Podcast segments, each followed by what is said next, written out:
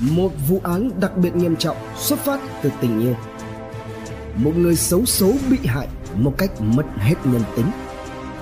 Một thủ phạm mang quốc tịch Hàn Quốc với những mánh khóe gây án, vi tăng, tạo chứng cứ ngoại phạm hết sức ranh mãnh hòng trốn tránh sự truy cứu của pháp luật. Một hành trình phá giải vụ án vén bức màn bí ẩn từ đống cho tàn. Hãy cùng Độc Thám TV đi sâu vào tìm hiểu vụ án này. Giữa đám cỏ dại Như thường lệ Khoảng 14 giờ chiều ngày 4 tháng 9 năm 2008 Sau khi nhận được cuộc điện thoại tới từ anh Trung, chủ bãi vật liệu xây dựng Người làm thuê là anh Phạm Văn Tân, quê quán tỉnh Nam Định Vội vàng trở dậy lấy xe đi chở gạch cho khách theo như lời chủ giao. Ngày hôm ấy, vẫn ra bãi tập kết vật liệu quen thuộc.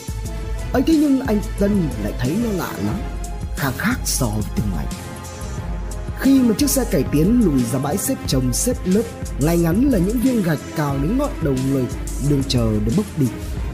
Vừa mới nhảy xuống quan quay trở ra đằng sau ben để bốc. Anh bỗng thấy ruồi nhặng bu đầy ở một khu vực bị đốt cháy xém phía ven đường Hoàng Minh Giám, quận Cầu Giấy, ở gần với bãi vật liệu mà anh bốc thuộc khu đất dự án Đồng Lạc. Tò mò tiến lại gần, đám cỏ dại um tùm ngang đầu gối ấy lại càng tỏ ra phảng phất một điều gì đó kinh dị cả một vạt cỏ bị cháy xém chuyển vào càng bước anh tân lại càng cảm thấy có điều gì đó chẳng lành. Giữa vạt cỏ là một đám trò đen. Lấy hết sức can đảm, anh nhìn kỹ hơn thì chợt vô thức, chân tay buồn đuột rã rời, đôi mắt như thể không chớp lấy nổi lấy một cái. Hóa ra, nơi mà anh hiếu kỳ ấy là một cỗ thi của ai đó đã bị đốt cháy đen, co quắp, không còn nguyên vẹn quá hốt hoảng. Anh tân kêu lên thất thành thu hút sự chú ý của những người gần đó xuống lại. Không một ai khi ấy có mặt lại tin được rằng giữa thanh thiên bạch nhật đó lại là hiện trường của một vụ án đặc biệt nghiêm trọng. Ngay sau khi nhận được tin báo điều tra viên đội điều tra trọng án thuộc phòng cảnh sát điều tra tội phạm về trật tự xã hội PC 45 các giám định viên phòng kỹ thuật hình sự, công an thành phố Hà Nội và công an quận Cầu Giấy đã phối hợp có mặt ngay tại hiện trường tổ chức khám nghiệm, điều tra vụ việc. Thạch thực Có thể bạn đã biết, những vụ án đặc biệt nghiêm trọng sử dụng phương pháp phi tang bằng cách đốt cháy đều là những vụ án gây kinh hoàng trong dư luận quần chúng nhân dân. Đặc điểm của những vụ án này là thủ phạm đều có sự tính toán từ trước, có ý thức hủy hoại hiện trường, tránh sự phát hiện của cơ quan điều tra đây cũng chính là thách thức của lực lượng điều tra nói chung và lực lượng kỹ thuật hình sự nói riêng khi bắt đầu bước chân vào hiện trường, bắt tay vào công tác điều tra, phá giải vụ án. Bởi vì sau khi cháy, các vật chứng có liên quan đến vụ án đã bị than hóa, khiến cho các dấu vết gần như là bị xóa đi hoàn toàn. Mặt khác, những vụ án đốt thi hoặc là đốt hiện trường thường được các đối tượng lựa chọn thời điểm gây án là khuya khoắt và địa điểm vắng vẻ, thế nên hầu như không có nhân chứng để khai thác tài liệu liên quan. Đối với công tác khám nghiệm hiện trường qua thực tế các vụ án và kinh nghiệm của các giám định viên có thâm niên khi tiếp cận với những vụ cháy chưa kể đó là những vụ án thì việc khám nghiệm để kết luận ra nguyên nhân cháy là điều rất khó. Đó đòi hỏi phải có sự tổ chức khám nghiệm một cách khoa học thậm chí là phải có chiến thuật khám nghiệm hợp lý đặc biệt các cán bộ chỉ đạo công tác khám nghiệm là những người phải giàu kinh nghiệm và có chuyên môn cao. Ở những vụ cháy mà nguyên nhân do hoạt động của tội phạm gây ra hiện trường lại càng hóc búa hơn bởi vì trước khi gây án đối tượng đã có được sự chuẩn bị kỹ càng về mặt phương thức thủ đoạn thời điểm gây án các dụng cụ và chất cháy.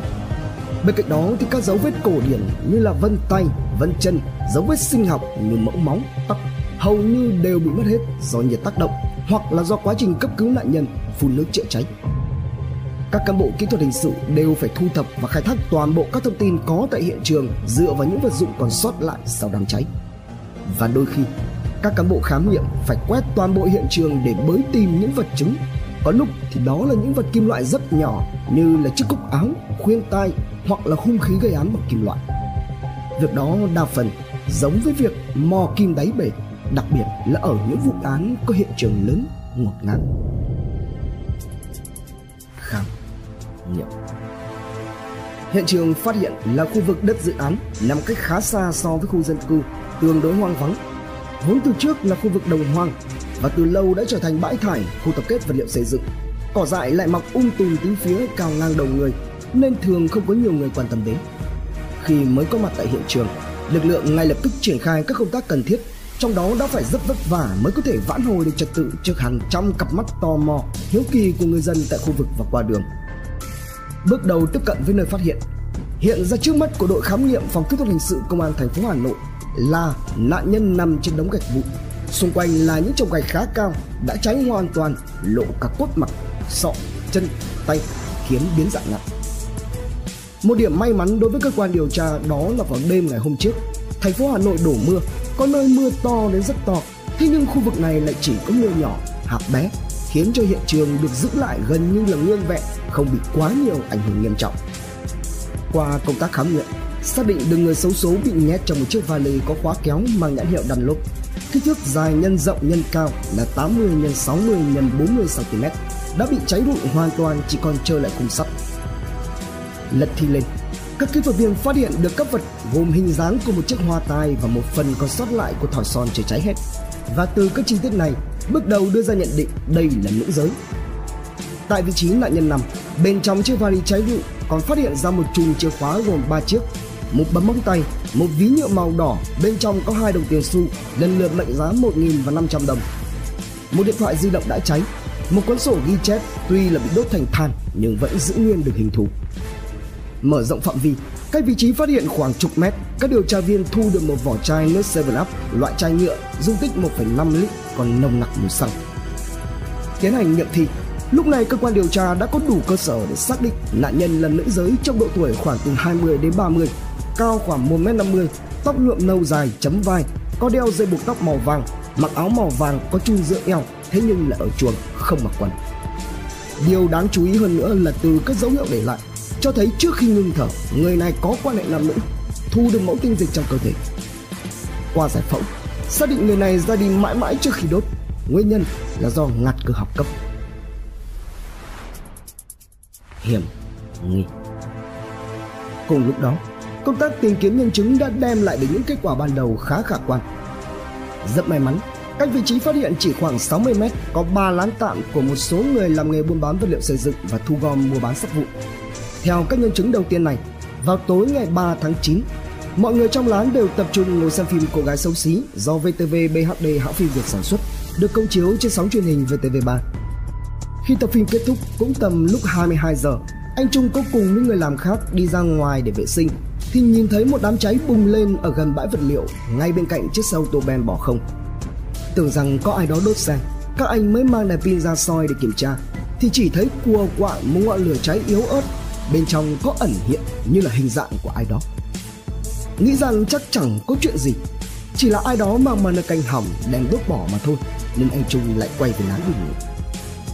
Trên cơ sở kết quả khám nghiệm hiện trường, nghiệm thi và nguồn tin ban đầu, ban chuyên án đưa ra nhận định rằng nơi phát hiện ra nạn nhân chỉ là hiện trường phụ. Nạn nhân bị thủ phạm ra tay ở hiện trường chính, ở nơi khác, dính nhét vào vali chuyển đến khu vực đất hoang bên lề đường Hoàng Minh Giám, đổ xăng đốt phi tăng. Hành vi này đã được tính toán một cách hết sức kỹ càng và tinh vi nhằm che giấu tội phạm, trốn tránh pháp luật.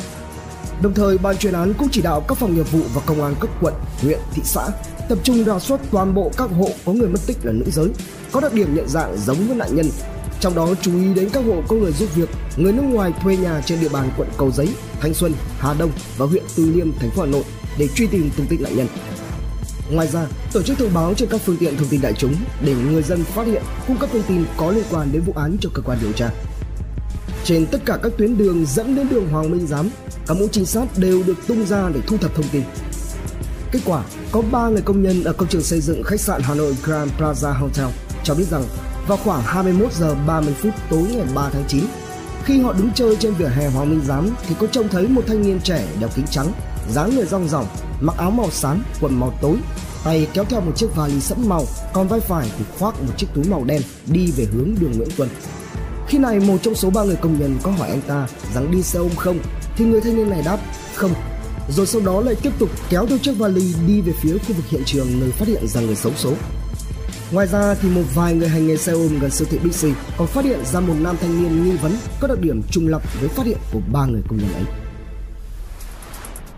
tử đấu trò tàn một đặc điểm gần như luôn hiện hữu về dấu vết trong các vụ cháy đó là việc có một số nguyên liệu không thể cháy hết được Khi chưa bị tác động bởi chữa cháy thì còn nguyên và cán bộ khám nghiệm phải khai thác thông tin trên sản phẩm cháy này để tìm kiếm dấu vết, manh mối. Đặc biệt trong một số vụ án, việc giải mã dấu vết than hóa này lại là chìa khóa quan trọng để có thể mở ra toàn bộ vụ án. Những nguyên liệu này là những vật á kim, kim loại, thậm chí đó là những sản phẩm cháy có nguồn gốc từ cellulose với công thức hóa học là C6H10O5N, một hợp chất hữu cơ hay chính xác hơn là một loại carbon hydrat phức tạp bao gồm oxy, carbon và hydro được phát hiện lần đầu tiên bởi nhà hóa học người Pháp Arsimede Payen vào năm 1838 vốn dĩ là thành phần chủ yếu hữu ích trong sản xuất bia và giấy, thậm chí là giấy bóng kính. Quay trở lại với vụ án, cơ quan điều tra lúc này đang nắm trong tay một vật giống như vậy. Đó là thứ có khả năng mở ra được manh mối trọng yếu, thậm chí là giải mã được vụ án. Đó chính là quyển sổ ghi chép, cho dù đã thành than nhưng vẫn còn nguyên vẹn hình thù. Cẩn trọng thu lại cuốn sổ, các kỹ thuật viên mới nhanh chóng chuyển về Viện Khoa học Hình sự Bộ Công an để tiến hành phân tích, giám định khôi phục lại nội dung chữ viết bên trong. Về mặt lý thuyết mà nói thì đây là một điều khả thi. Tuy nhiên trên thực tế, việc giám định lại hết sức khó khăn bởi vì cuốn sổ chỉ còn lại là nắm cho giấy với bất cứ một sơ suất nhỏ nào cũng đều có thể khiến cho nó vỡ vụn ra. Để cố định được, các giám định viên đã sử dụng một loại keo xịt gôm thâm dụng làm vật dẫn khiến cho các tờ giấy đã thành than hóa mới cứng lại. Sau đó thì dùng cáp phanh bóc ra từng mảng nhỏ rồi lại ghép các mảnh nhỏ ấy lại với nhau sau khi ghép lại hoàn chỉnh, tiếp tục đưa lên máy soi chiếu phát quang chữ viết. Và thật may mắn, khi lật dở đến trang cuối cùng của quyển sổ, các giám định viên đã thấy nổi lên những nét chữ tượng hình kiểu Hán tự và một số chữ tiếng Việt. Chụp ảnh lại trang viết và tiến hành phân tích. Các chuyên gia xác định rằng đây là chữ Hàn Quốc với nội dung Tôi đã gặp rất nhiều rủi ro ở Việt Nam. Tôi đã cùng với người đã liệt xa trần thế ấy đến HCCB. Ngay sau khi gây ra việc này, tôi hy vọng tình yêu của Chúa sẽ giúp đỡ cho tôi. Khủng khiếp hơn nữa, khi mà ngay phía bên dưới của những dòng chữ tiếng Hàn ấy lại là một số chữ tiếng Việt được ghi chép lại với nét chữ nguệch ngoạc, rất giống với một người ngoại quốc đang học tiếng Việt tập viết về các bộ phận trên cơ thể như eo, mông, ngực, rốn, lưng, tóc. Từ các nét chữ, cơ quan điều tra nhận định rằng chữ viết trong cuốn sổ là rất thuần thục, chứng tỏ những nét chữ ấy là do một người Hàn Quốc viết ra. Còn nội dung thì cho thấy kẻ viết dòng chữ này và người bị hại từng có mối quan hệ với nhau. Kết hợp với công tác điều tra nghiệp vụ, các anh đã tiến đến sát gần hơn với bức màn bí mật của vụ án.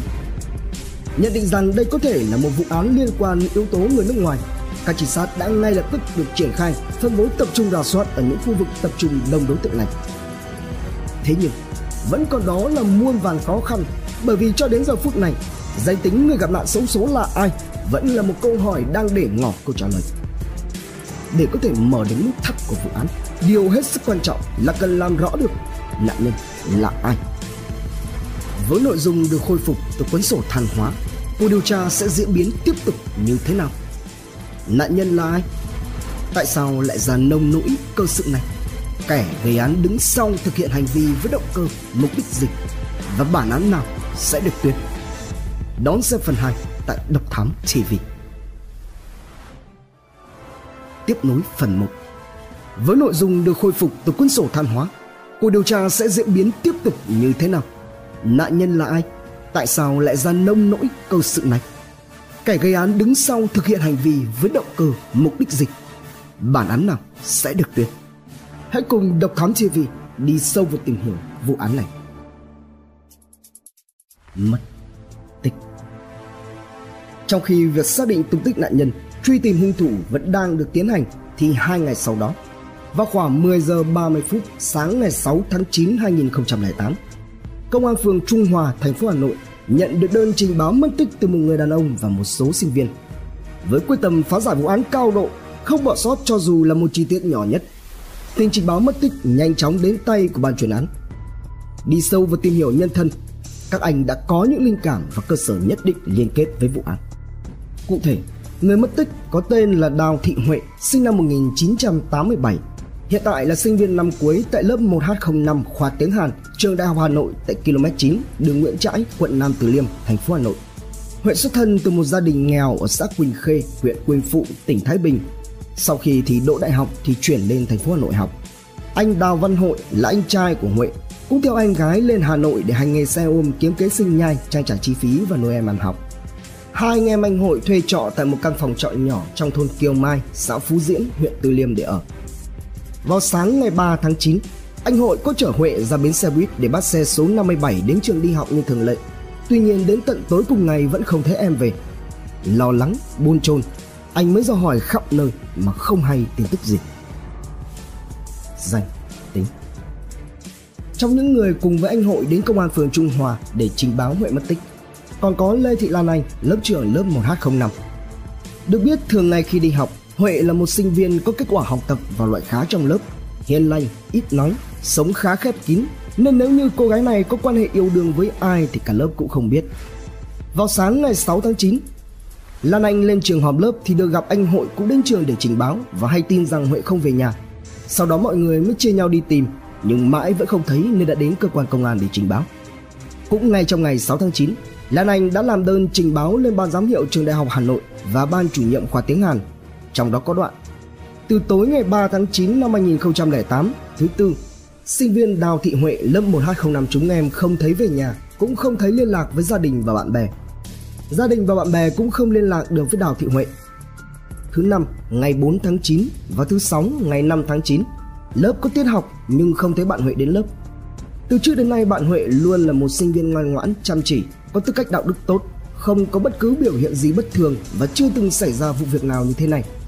Chính vì vậy, thay mặt lớp 1205, em viết đơn này xin trình báo với ban giám hiệu nhà trường và ban chủ nhiệm khoa về vụ việc.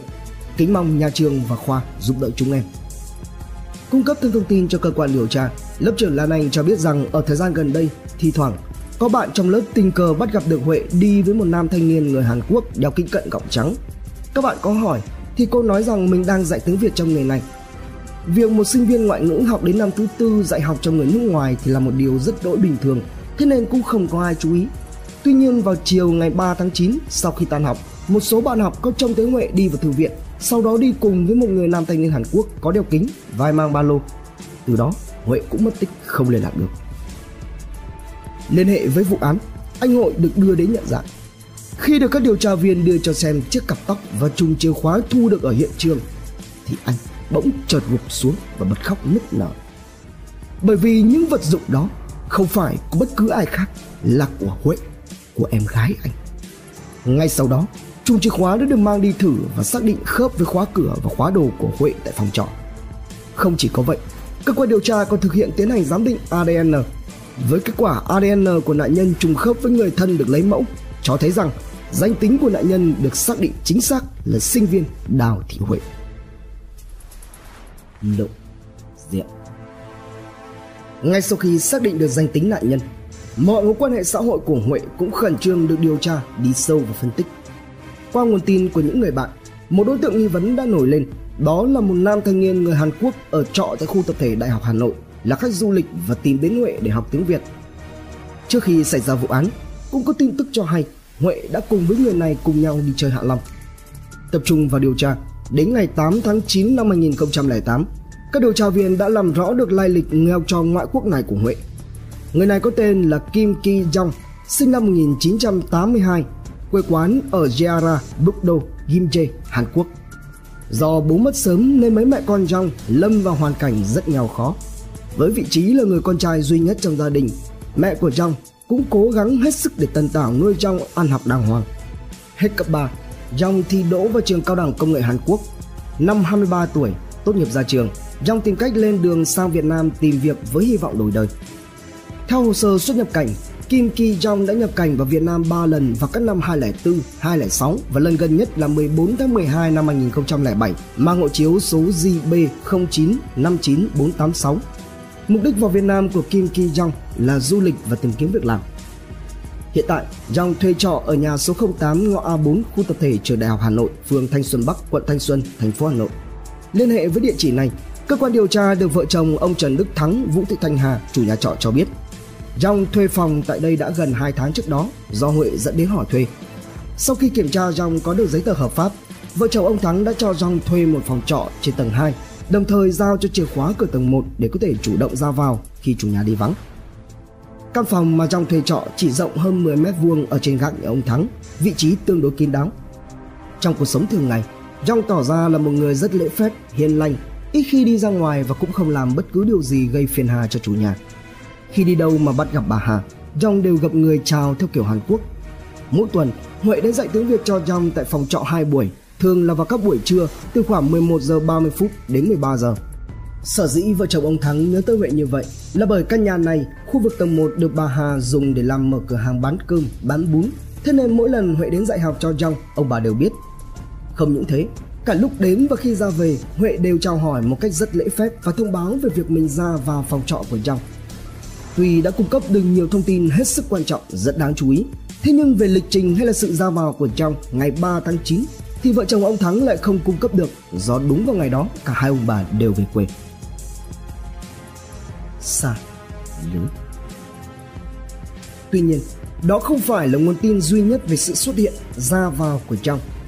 Đó là từ một nhân chứng sống ở gần nhà ông Thắng cho biết rằng vào chiều ngày 3 tháng 9, người này có nhìn thấy một cô gái đi cùng với Trong về nơi anh ta thuê trọ rồi không thấy hai người đi ra nữa. Cho đến sầm tối, người này lại nhìn thấy Trong đi ra khỏi nhà trọ kéo theo sau là một chiếc vali khá to rồi thuê taxi chở cả người cả đồ đi đâu không rõ. Chi tiết này khá lạ lùng bởi lẽ trong suốt khoảng thời gian John sinh sống ở đây, ít khi đi ra ngoài, quan hệ xã hội ít, lại không có nhu cầu dịch chuyển hay là quá nhiều đồ đạc. Vậy, hành động này của John là vì gì?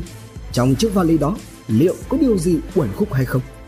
Nhận thấy có những điểm nghi vấn nhất định xoay quanh Kim Ki Jong, ban chuyên án mới quyết định tiếp cận để làm việc. Trong đó, lớp trưởng Lê Thị Lan Anh cùng với một người sinh viên khác cùng lớp 1205 đã tình nguyện làm phiên dịch viên. Tuy nhiên, qua tiếp xúc ban đầu, Jong lại tỏ ra là khá bình tĩnh, không hề sợ sệt. Câu hỏi nào cũng đều trả lời một cách rất trôi chảy. Cụ thể, về sự xuất hiện của Huệ vào chiều ngày 3 tháng 9 tại đây, Trong khai rằng anh ta đúng là có gặp được Huệ ở sân vận động của trường đại học Hà Nội. Khi này, Huệ yêu cầu Trong trả tiền dạy thêm, nhưng do không mang đủ tiền, thế nên Trong đã bảo Huệ cùng với phòng trọ của anh ta để lấy tiền trả. Sau khi nhận được tiền, Huệ đi đâu tiếp tục, Trong cũng hoàn toàn không hề hay biết. Còn về phần mình, Khoảng 19 giờ tối ngày hôm đó, trong đi xe buýt ra Hồ Ngọc Khánh rồi ngồi ở ghế đá bên hồ một mình, đến khoảng 22 giờ thì về nhà đi ngủ. Tuy nhiên, mọi lời lẽ, mọi kịch bản của Kim Ki Young lại càng khiến cho hắn lộ rõ được con dã thú trong mình hơn. Bởi lẽ, với các dấu vết mà hắn để lại, Young có mọc cánh cũng không thể thoát được. Cùng với việc lấy lời khai của Kim Ki Young, cơ quan điều tra đồng thời tiến hành giám định, phân tích mẫu chữ của Young đã hoàn toàn trùng khớp với mẫu chữ trên quyển sổ ghi chép mẫu tinh dịch cũng hoàn toàn trùng khớp với mẫu thu được từ Huệ. Từ các chứng cứ tài liệu thu thập được và kết luận giám định của cơ quan khoa học hình sự, cơ quan điều tra đã có đầy đủ cơ sở để kết luận Kim Ki Jong chính là thủ phạm gây ra vụ thảm án. Sau lệnh bắt giữ khẩn cấp, đối diện với các điều tra viên, Kim Ki Jong đã phải cúi đầu nhận tội, khai nhận toàn bộ hành vi vi phạm pháp luật của mình. Ghen, tuồng.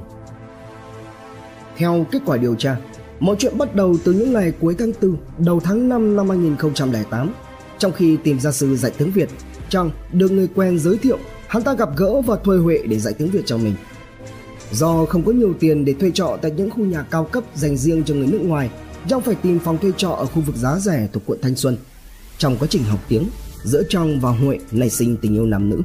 Cũng từ đó, phòng trọ của Trong trở thành thiên đường của hai người. Tới khi chủ nhà trọ biết được chuyện, đã không bằng lòng để cho Trong tiếp tục thuê nhà nữa. Do đó vào cuối tháng 6 2008, Huệ mới dẫn Trong đi tìm phòng trọ và tới thuê phòng ở nhà vợ chồng ông Thắng. Tình yêu giữa họ càng mặn nồng bao nhiêu thì sự hãnh diện của Trong về cô bạn gái người Việt Nam xinh xắn, thông minh của mình lại càng lớn bấy nhiêu. Sâu thẳm trong thâm tâm, Trong ước ao rằng một ngày nào đó khi điều kiện cho phép sẽ đưa theo Huệ về quê nhà ở Hàn Quốc ra mắt mẹ rồi tiến tới hôn nhân. Cứ thế đến trưa ngày 3 tháng 9, Trong gặp Huệ ở căng tin ký túc xá Đại học Hà Nội. Cùng ăn cơm với nhau rồi sau đó Trong hẹn Huệ là chiều đến chơi. Khoảng 16 đến 17 giờ ngày 3 tháng 9, trong đợi Huệ ở thư viện trường rồi cùng nhau về phòng trọ. Sau khi đến nơi, hai người cùng nhau gọi hoa quả ăn rồi quan hệ. Sau giờ phút mặn nồng, trong lúc cùng nằm trò chuyện và tâm sự, Huệ mới vui miệng tiết lộ với Dòng rằng trước đây cô từng yêu đương với một người đàn ông. Sau 3 năm chim công, hai người lại chia tay nhau chỉ vì những hờn dỗi nhỏ nhặt. Nghe Huệ tâm sự chân thành, thay vì cảm thông với người yêu thì trong lại nổi nóng ghen tuông. Dòng tra hỏi, can vận Huệ đủ đường khiến cho giữa hai người xảy ra cãi vã và to tiếng. Khi thấy Huệ đi vào nhà vệ sinh để rửa mặt, Dòng đi theo tiếp tục leo nheo thì Huệ nói chia tay. Lồng lộn tức tối, cơn ghen, ích kỷ cộng với tính côn đồ hung hãn đã khiến cho con dã thú trong dòng trỗi dậy.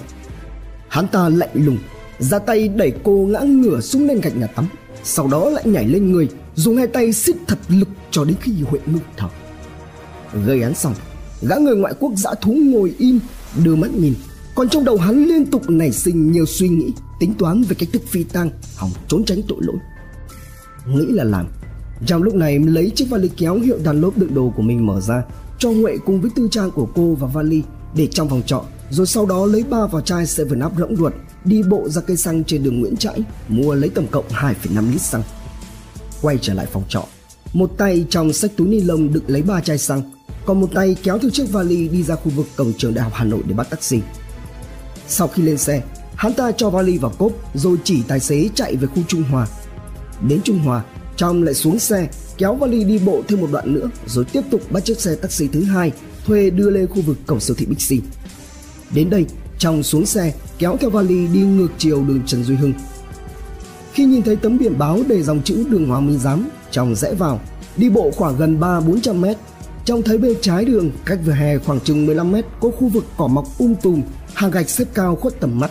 Thế nên hắn ta đã kéo vali vào, lấy trong túi ni lông ra ba chai xăng rồi tưới lên sau đó châm lửa đốt cho tới tận khi ngọn lửa bùng lên bao trùm lấy chiếc vali thì kẻ thủ ác mới quay lưng rời khỏi hiện trường đi bộ xuống khu vực siêu thị Bixi rồi lại bắt taxi quay trở về nơi thuê trọ vào lúc 22 giờ cùng ngày biết rằng Huệ sẽ sớm được tìm thấy và công an Việt Nam sẽ nhanh chóng tổ chức điều tra truy tìm thủ phạm nên trong suốt những ngày sau đó trong đóng cửa ngồi trong nhà vạch ra cả một hành trình sinh hoạt từ chiều ngày 3 tháng 9 hòng tạo ra chứng cứ ngoại phạm Xong, Kim Ki Jong không bao giờ có thể ngờ được rằng mặc dù đã cẩn thận phi tàng đến như vậy nhưng cuốn sổ tay vẫn còn nguyên dạng cùng mẫu vật từ Huệ vẫn có thể thu được. Như vậy là sau 4 ngày gây án, cơ quan điều tra đã chính thức đưa tay Kim Ki Jong vào còng số 8. Yên, nghỉ. nhiều ngày sau khi phát hiện ra nạn nhân, đã có nhiều người khi đi qua đoạn đường Hoàng Minh Giám đều dừng lại thắp lấy nén hương cho Huệ. Cạnh đó còn có những bông hoa trắng cùng hồng ô mai. Ngày 7 tháng 9 năm 2008, gia đình đưa Huệ về quê để tổ chức tang lễ. Cùng với các sinh viên lớp 1H05, đông đảo người dân trong xã khi biết tin đã đến viếng, xót thương cho cô gái trẻ và bày tỏ sự bất bình trước hành vi thú tính, máu lạnh của thủ phạm. Khép lại chuyên án. 16 giờ chiều ngày 9 tháng 9 2008, Công an thành phố Hà Nội đã tổ chức buổi họp báo, đồng thời biểu dương khen thưởng cho các cán bộ chiến sĩ có thành tích xuất sắc trong việc phá giải nhanh vụ án. Tại buổi họp báo, Thiếu tướng Đỗ Kim Tuyến, Phó Giám đốc Công an thành phố Hà Nội khi đó đã thay mặt cho ban lãnh đạo Công an thành phố biểu dương thành tích, trao giấy khen của Giám đốc Công an thành phố cho 7 đơn vị và 38 cá nhân, trong đó có các cán bộ chiến sĩ thuộc về các lực lượng như PC14, PC21, PA18, Công an quận Cầu Giấy, và hai sinh viên trường Đại học Hà Nội do đã có sự phối hợp tích cực với cơ quan điều tra trong quá trình phá án. Đồng thời, ban giám đốc công an thành phố Hà Nội cũng thưởng nóng 5 triệu đồng cho phòng cảnh sát điều tra tội phạm về trật tự xã hội và công an quận Cầu Giấy, 3 triệu đồng cho phòng kỹ thuật hình sự và phòng quản lý xuất nhập cảnh, 1 triệu đồng cho đội điều tra trọng án, phòng cảnh sát điều tra tội phạm về trật tự xã hội và công an phường Trung Hòa, công an quận Cầu Giấy. Án tử Vào ngày 10 tháng 9 năm 2008, Công an thành phố Hà Nội đã tiến hành khởi tố Kim Ki Jong. Vào ngày 11 tháng 9, Chủ tịch Hội người Hàn ông Choi Bong Sik, đại diện cho cộng đồng người Hàn Quốc tại thành phố Hà Nội, đã thay mặt cho cộng đồng người Hàn Quốc gửi lời chia buồn sâu sắc tới gia quyến nạn nhân cũng như tới toàn thể nhân dân Việt Nam. Ông Choi Bong Sik phát biểu rằng: "Tôi rất lấy làm tiếc vì sự việc lần này đã xảy ra trong khi hai nước được coi là thông gia của nhau.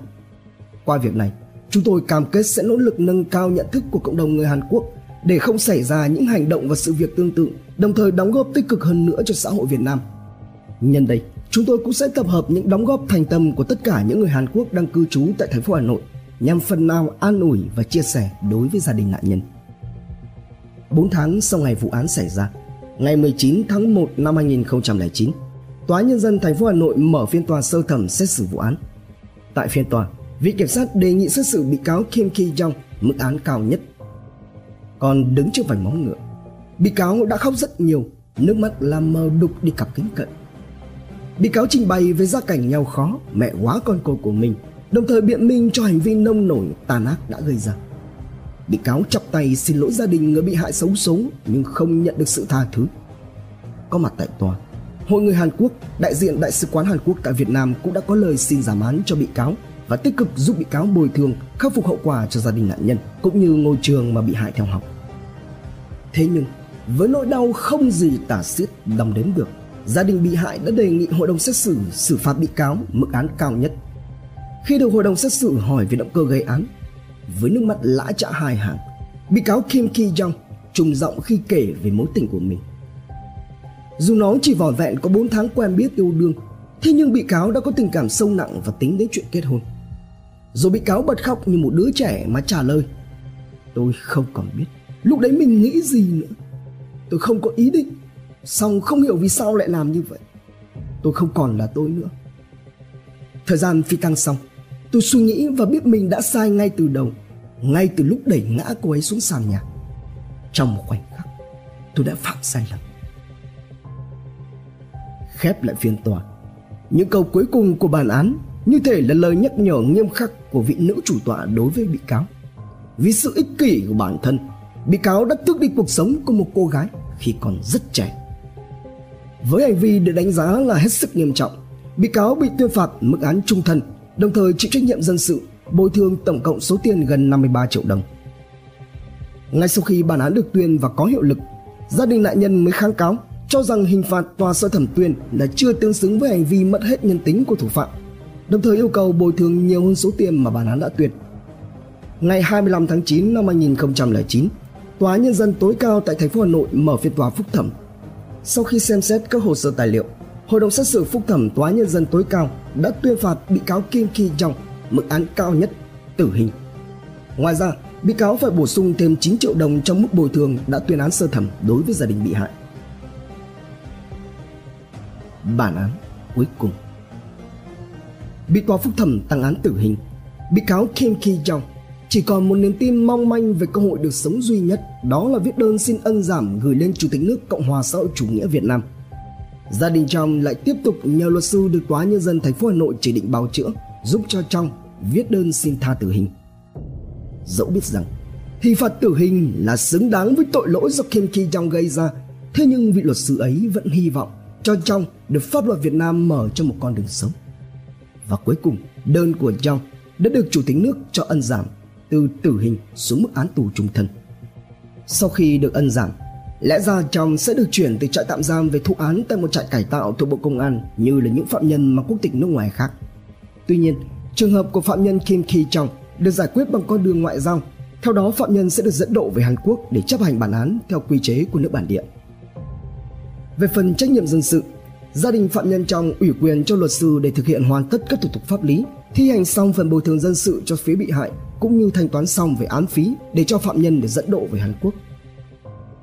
Và một ngày giữa năm 2011, được gặp lại trước ngày về nước, Kim Ki Chong đã cúi lại và nói Luật sư đã sinh ra con lần thứ hai. Thế nhưng, vì luật sư ấy đã nói cho Kim Ki Jong hiểu một lần và mãi mãi rằng Câu lao ấy không chỉ có riêng luật sư hay là bất kể ai khác mà tiên quyết và chủ yếu là do chính sách khoan hồng, nhân đạo của pháp luật nước Cộng hòa xã hội chủ nghĩa Việt Nam. Và dù rằng được dẫn độ về Hàn Quốc để thi hành án, có thể với sự hoàn lương, chấp hành án tốt thì Kim Ki Jong vẫn có thể có được hy vọng. song nỗi ám ảnh ở Việt Nam chắc chắn sẽ đeo bám lấy Kim Ki Jong suốt cuộc đời này. Trân trọng cảm ơn quý khán thính giả đã theo dõi. Subscribe, ấn chuông đăng ký để cập nhật những video mới nhất. Like, share, chia sẻ tới nhiều người hơn. Comment những suy nghĩ, ý kiến, bình luận của bạn hay những gợi ý, đóng góp để chúng tôi được hoàn thiện hơn. Độc Thám TV, hai ngày một số vào lúc 21 giờ. Nguồn tham khảo và tổng hợp Công an Nhân dân Online, An ninh Thủ đô, An ninh Hải Phòng, VN Express, Tiền Phong, Dân trí cùng nhiều nguồn khác từ Internet. Độc Thắng TV.